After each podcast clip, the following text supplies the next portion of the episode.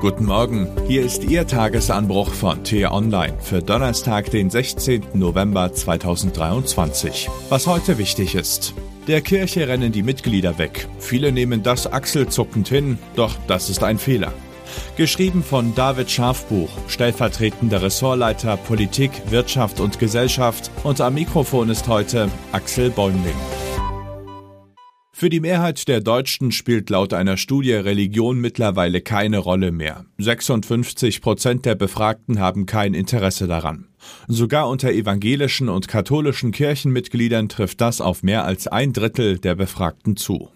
Nur noch 13 Prozent gehen häufig in Gottesdienste oder sind in ihren Kirchengemeinden aktiv. Das Durchschnittsalter in dieser Gruppe liegt bei 54 Jahren.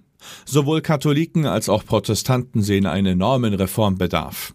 Bei der evangelischen Kirche haben 80 Prozent der Befragten den Wunsch nach Veränderungen, bei Katholiken liegt der Wert sogar bei 96 Prozent.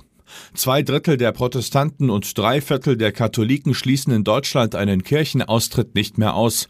Das sollte die Kirchen vor allem aufhorchen lassen, da bereits 2022 rund 900.000 Menschen aus ihnen ausgetreten sind.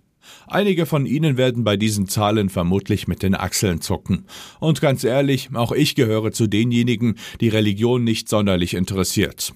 Dabei hätte es auch anders kommen können. Ich bin in einem katholisch geprägten Bundesland aufgewachsen, war auf einer Schule, die von einem Missionarsorden getragen wurde und Messdiener in meinem Heimatort. Und trotzdem hatte mich die Kirche sehr schnell verloren.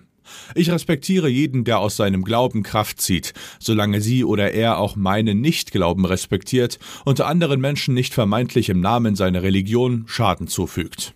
Aber mit einer katholischen Kirche, die Fälle von Kindesmissbrauch vertuscht und deren Täter deckt, Homosexualität nicht akzeptiert, am Zölibat festhält, weibliche Priester nicht erlaubt und autoritäre männliche Machtstrukturen fördert, konnte ich mich schnell nicht mehr identifizieren. Trotzdem ist es auch für mich keine gute Nachricht, dass die Kirche langsam zu verschwinden droht. Denn ein Satz der Studie ließ mich aufhorchen. Die Kirche scheint jetzt an einem Kipppunkt angelangt zu sein, der schon in den nächsten Jahren in erhebliche Instabilitäten und disruptive Abbrüche hineinführen kann. Heißt das, Gotteshäuser bleiben künftig einfach leer und ansonsten ändert sich nichts? Natürlich nicht. Kirchliche Einrichtungen betreiben Krankenhäuser, Kindergärten, Flüchtlingsunterkünfte, Pflegeheime, Sportvereine oder Krabbelgruppen. Für Millionen von Menschen sind sie Arbeitgeber in Bereichen, in denen in Deutschland ohnehin eher ein Mangel herrscht. Dafür werden kirchliche Verbände wie die Caritas oder die Diakonie aber auch ordentlich mit staatlichen Geldern unterstützt, dürfte der ein oder andere jetzt einwenden. Falsch ist das nicht. Neben der Kirchensteuer werden die beiden Einrichtungen auch noch kräftig aus anderen Mitteln der Staatskasse finanziert.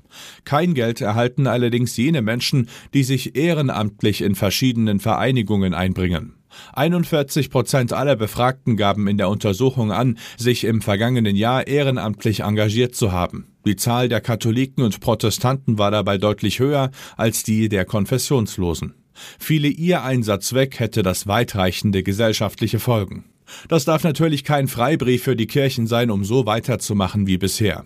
Viele der Dinge, die mich stören, tauchen in der Studie ebenfalls auf. Egal ob katholisch, protestantisch oder konfessionslos, eine deutliche Mehrheit spricht sich etwa dafür aus, dass alle Kirchen homosexuelle Partnerschaften segnen oder Führungskräfte in Kirchen demokratisch gewählt werden.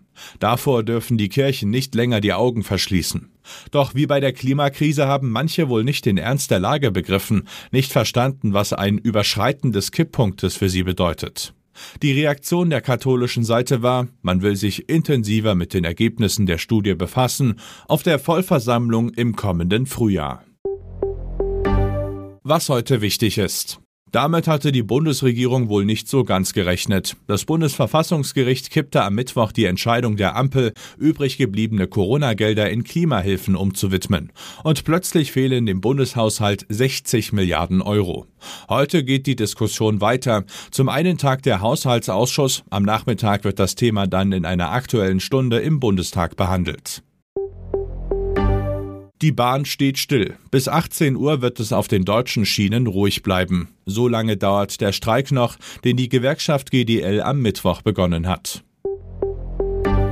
Macht es Sanchez nochmal? Eigentlich war der spanische Ministerpräsident Pedro Sanchez bereits abgewählt. Jetzt hat er allerdings wieder ein Bündnis geschmiedet, das ihm weitere vier Jahre im Amt bescheren könnte.